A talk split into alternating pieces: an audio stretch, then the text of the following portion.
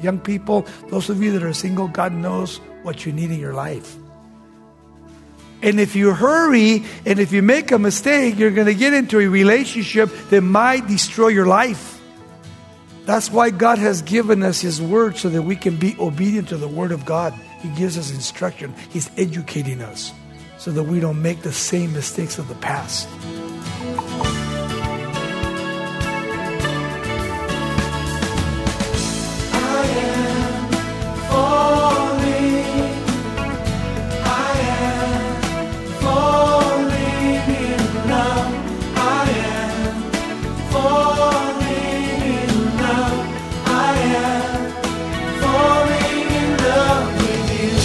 Welcome to Somebody Loves You Radio, the Bible teaching ministry of Raul Ries in Diamond Bar, California.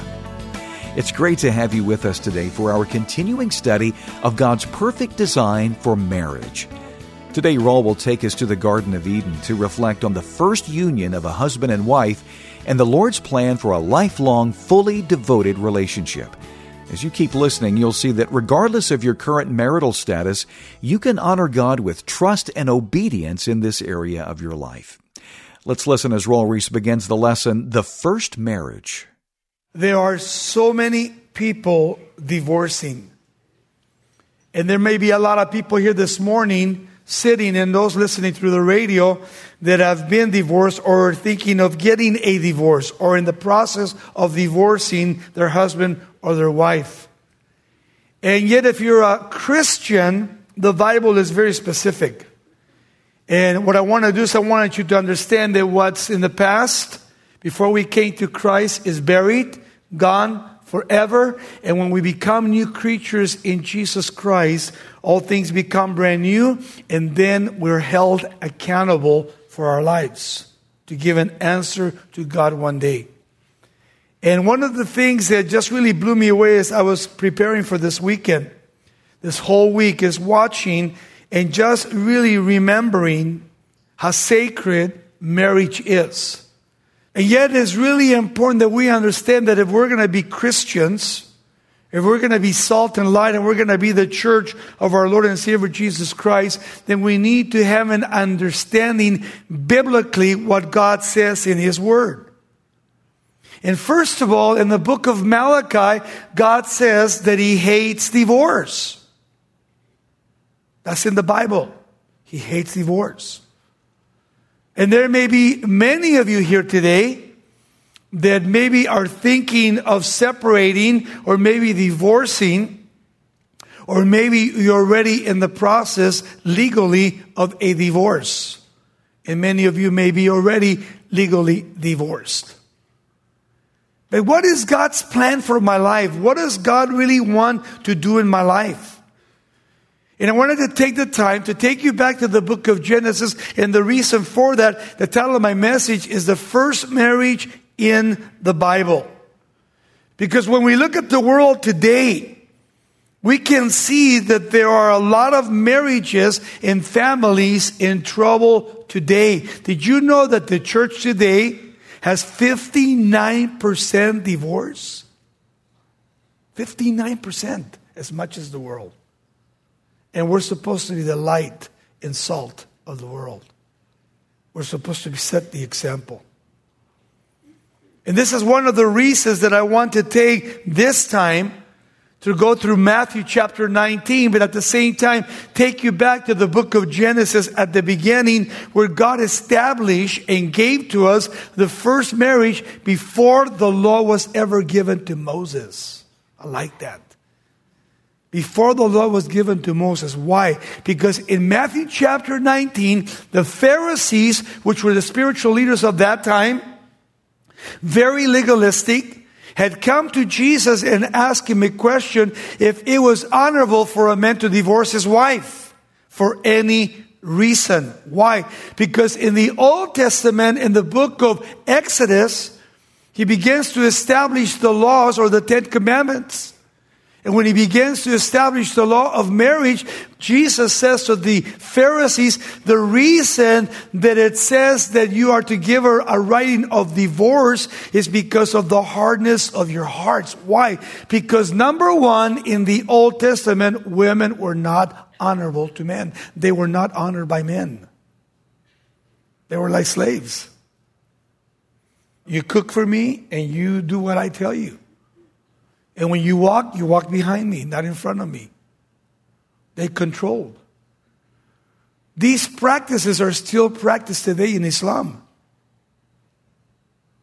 In some of these countries in the Eastern culture, where women have to wear veils, women cannot dress modestly like American women or European women and they take care. And when you go to Israel, which we're going next year, you'll blow your mind when you go with us because on our way from Jericho up to Jerusalem, there's always the Bedouins over to the left and to the right of the road.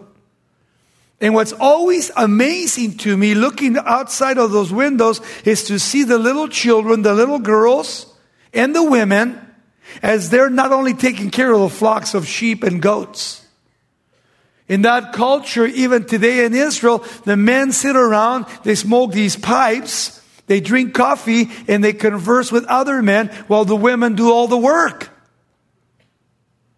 So, women, you've come a long ways because of Christ and because of Paul the Apostle, because of the New Testament. But in that culture, women were not treated with respect. You see? And so we need to understand our position in Christ, but we need to know also our position as husband and wife, and you know to know your position as a single person too. Why? Because when you read the Bible, the Word of God, you need to read 1 Corinthians chapter 7 when you go home today. In chapter 7 of 1 Corinthians, Paul sets up singleness, separation if there's a marriage problem. He talks about widows that lose their husbands or their wives, what you do biblically. And it's really important that you understand that there are people, young men, young women, that have the gift of singleness and they'll never get married. There are people like that. That's not my gift. But there are people that have that gift. I had aunts that had that gift. They never got married. And it's really important that we understand that marriage is ordained by God. You're not supposed to go out in the computer and get on a website and look for a wife or a husband. You're not supposed to do that. You're not even supposed to look for a husband or wife. The Bible says that God will bring your wife to you, biblically, if you're a Christian. And then how many times in choosing you make the wrong choice? And the marriage becomes a hell. And it's not God appointed. Man, we need to learn our lessons. If you're fighting at home and you're arguing and you're neglecting or abusing your privilege in Christ, then what's going to happen is your children will turn against you and they will turn against God. And this is happening more and more every single day in the church. That's why I want to encourage you to really stand by the Lord. Allow God to work in your life. When you go back to the Old Testament, as we're going to be in the New Testament again, in the book of Genesis, he sets up the actual foundation for marriage. Let's look at this today. First, let's go back to chapter 2, verses 18 to 25 of Genesis. We begin with the first observation in verse 18 of chapter 2 is now God began to create the heavens and the earth. Then as God began to create the heavens and the earth and, and then the fall of Satan came and everything was chaotic.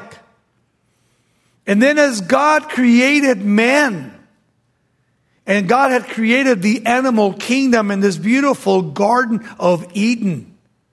All of a sudden in verse 18, we see here the beginning and the plan of God for man, first of all. Notice verse 18. And the Lord God said, It's not good that a man should be alone. I love that. First of all, those of you that are single, young, notice what it says here that God doesn't want you to be alone. He knows your loneliness. He sees your singleness. He knows what you're going through. He's not sleeping. He's fully aware of what's going on. And God decides here as He's speaking, He said, It's not good that man should be alone. Why? I will make him a helper. Notice that, comparable to him. Now imagine, here is Adam in the Garden of Eden. As God has created him in His own image, as we will see in a moment. And God gives them the priority of walking around and the intelligence to be able to name every animal in the Garden of Eden. And when Adam is standing there, when God creates Adam, he doesn't look like a giraffe or an elephant or a lion or any kind of a monkey. It says that God created him in the image of God created Adam. It's a higher level. We're not in the animal level. We are in God's level. In God's image, we were created. And that's why it's really important for us to understand that as God is sitting there, He's looking at the loneliness of man. Then God says, Look, I can see through man, and even though I gave him power over the Garden of Eden, and even to pronounce every animal to name them, yet God saw that he was oh, what? Lonely. He was alone. He had nobody comparable to him in the Garden of Eden. This is Somebody Loves You Radio with Raul Ries. It's our privilege to walk alongside you on your daily journey with the Lord Jesus. Call us at 800 634 9165 or visit us at somebodylovesyou.com for life shaping resources, including this comprehensive marriage series on an MP3 flash drive. Here's Raul once again with the final part of our study, the first marriage. And check this out. This is amazing. Observation number two God's authority given to men here. And out of the ground the Lord God formed every beast of the field, every bird of the air, and brought them to Adam to see what he would call them. Notice the authority that is given to Adam. He's not even existent yet. He's alone. He's walking around this beautiful Garden of Eden, man, that must have been amazing. Somewhere in Iraq, that's where the Garden of Eden used to be. Imagine how beautiful it must have been. Walking around in the presence of God, he is in the presence of God 24 7. God is his friend. And look what it says. And whatever Adam called each living creature, that was its name. God gave him the authority and the power to call out the names. God gave him the intelligence to do that. And then he said, What? Verse 20? So Adam gave names to all the cattle, to all the birds of the air, to every beast of the field. But for Adam, there was not found, here it is again, a helper comparable to him. Wow. Notice how God is aware of our needs. Young people, those of you that are single, God knows what you need in your life. He knows. And if you hurry and if you make a mistake, you're going to get into a relationship that might destroy your life. I think of all the young girls that get pregnant and they go and get abortions, they, they kill over 40 million babies already. And I think of the pain that grandparents go through when they see their grandbaby being aborted. That's why God has given us His Word so that we can be obedient to the Word of God. He gives us instruction, He's educating us so that we don't make the same mistakes of the past. To live in the present and look into the future, biblically sound in our minds and our hearts. And I think of how many people in this church and those listening to the airways today that are right now on their way to church or on their way to the beach on the way to the mountains or wherever they're going, and all of a sudden, you know, they hear a message like this, and they know that they have divorced their wife or their husband. And by the way, Jesus in Matthew 19 says to the Christian that if you ever divorce your wife or your husband, there's only one thing legally you can do, and that is if he or she commits adultery. And there's two things you can do you can forgive or you can leave biblically. That's it. Read it. Jesus goes on to say anybody that divorces without adultery, but you just leave your wife or your husband, and there's no real sin in the marriage, and you get married to somebody else, the rest of your life you live as an adulterer. You better read your Bible. The Bible's clear. And the Bible says no adulterers will inherit the kingdom of God. That's why Jesus Christ came to fulfill the law. He came to give forgiveness. Otherwise, man, we'd be a lot of people going to hell today. God's grace, God's love, God's mercy that is given to us. So it's really important that I understand that as here, God is setting the tone. Moses is the writer in the first marriage in the Bible. We saw, first of all, the first observation, God's plan for men. Secondly, the authority given to men. And notice the third thing that is amazing here. The third observation here, the creation of woman. Here it is. He says, and then the Lord God caused a deep sleep to fall upon Adam. Imagine, here is Adam over the whole Garden of Eden, and all of a sudden, God is going to do major surgery. God could have spoken woman into being. Woman be. Boom, there it is. Just like he did with Adam. Adam was full grown, one day old. But then here's Adam, and what does God do? He puts him into a deep sleep, and check this out what he says, and then he slept, and then he took one of his ribs and he closed up the flesh in its place. What do you mean he took one of his ribs? Did you know that in the Hebrew there's no word for rib? It means a curved side or literally a blood transfusion. That's what it says. But you notice that God did not take the woman because God had respect for woman too. That God took the woman not from the top of man's head so that he could rule over her and abuse her or put her at the bottom of his feet. But he took her right from the side of the closest place of his heart. And God gave man the authority to rule over his wife, not lording over his wife, but loving her and taking care of her. We'll get to that in Ephesians chapter 5. It's important that you understand what he says. Look what he says. And the Lord God caused a deep sleep to fall upon Adam. He slept and he took one of his ribs and closed up the flesh in its place. And then the rib which the Lord God had taken from the man, what did he do? He made a woman. In the Hebrew, the word for man is ish, I-S-H, and you added a to the woman, isha. The woman was created right out of men. God knew what he was doing from his own flesh. It's amazing how the Bible just speaks to our hearts and why Jesus is so strict about marriage and divorce. He created them in God's image. And now he says he took the woman out of the heart of man and he creates this woman, Isha. Here she is. And here is Adam now waking up from surgery. Look what it says. It's amazing. Verse 22, and then the rib which the Lord God had taken from the man and made it into a woman, he brought her to the man. And what's this? Observation number four.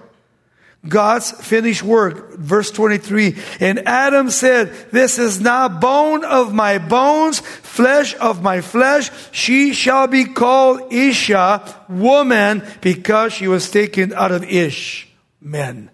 Notice that. I don't think that he was just saying that. I think when he looked at her, said, "Wow, man, this is heavy." She was beautiful, man. He was kind of like, "Whoa, man, this is not like giraffes, like monkeys." She was beautiful. They hadn't fallen yet. And imagine what it must have been like to be alone in the Garden of Eden. All of a sudden, here is your partner now, and he's checking her out, and they're going to become one, not two people, because of marriage. God ordains marriage at the beginning, not to live together without getting married. That's sinful. Not to use a woman sexually or a man sexually and then dump them or just to get married so you can enjoy yourself sexually or whatever. But when God puts somebody together, male and female, the Bible says, What? Until death do us part, so help me God, I will. Till death. When Adam saw Eve, he was blown away because here now is part of him. She becomes part of him. And check this out what he says, verse 23. And Adam said, This is not bones of my bones, flesh of my flesh. She shall be called woman because she was taken out of man. Therefore, notice, a man shall leave his father and mother and shall be glued unto his wife, and the two shall become what? One flesh. You leave home to be with your husband and your wife. The word here that is used to become one or to be joined is the word glued. You go in the garage, you take two by fours, you glue them together, let them sit for a while with vices there, a couple days, come back and try to take them apart. You can't. Take a hammer and chisel, put it in the middle, and you whack it, and it splits. What happened to the smooth wood? Now it's all splintered. That's what divorce does. It splinters the family, splinters the relationship, it messes up people. That's why he says when Adam and Eve came together, God glued them together to become not two pieces of wood, one piece of wood. And yet today, we have more divorces. 59% in the church are divorcing.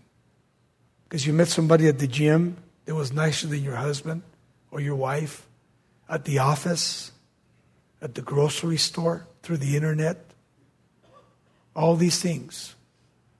And what happens to your children? What happens to your grandchildren when you become a grandfather or grandmother? It's really important that you look at longevity, not short time, but what's going to happen in the future. Right now, you might be a teen, you may be in your young age, or maybe in your middle of your 30s and 40s, or maybe now your 50s and through 70s. Your life is just about over. And you have to think of one thing that one day everybody will stand before God and you have to give an account. You'll have to be accountable to God. You can't make excuses that you made here because God sees right through you. Adam waited and God blessed him. Eve came into the picture to become one with Adam. In the next verse it says, and they were both naked and they were not ashamed. Why? Because sin had not entered into the Garden of Eden yet a perfect state. They were happy. Running around naked, didn't even know they were naked. The innocence of nakedness here. And it's really important that we understand that sin always corrupts marriage. But you guys that are married going out to nightclubs, bars, and even sometimes in the gym or wherever you may be, if you're not really faithful to God, then you're not going to be faithful to your wife or to your children. And same thing for the women. You got to be faithful to God and to your wife and to your husband, to your children, because one day you will have to stand in the presence of God and give an account of your life. Very important. Marriage is sacred, divine by God.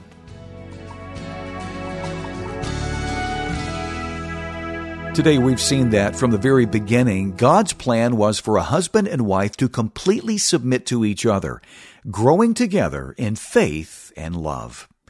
You're listening to Somebody Loves You Radio with Raul Ries. To review today's lesson, call us at 800 634 9165 and ask for Raul's teaching titled The First Marriage. We'll send you an unedited copy for a donation of $5 or more. Now, as you think about the Lord's original design for spouses, we'd like to offer you our entire 20 part marriage series on an MP3 thumb drive.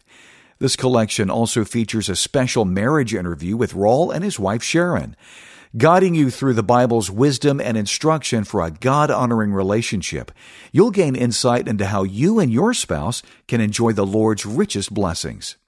To order Raul's 20 part marriage series, including the bonus interview with Sharon, visit somebodylovesyou.com or call 800 634 9165.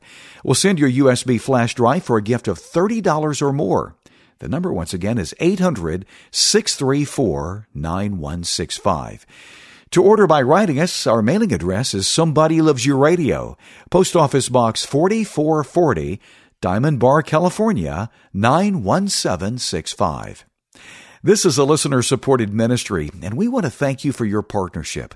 Your generous tax deductible gifts help keep us on the air sharing the good news of the gospel. Join us next time for our continuing focus on God's plan and purposes for husbands and wives. You'll get a challenge to avoid the world's lax view of marriage and nurture your spouse with an understanding of the sacredness of your relationship.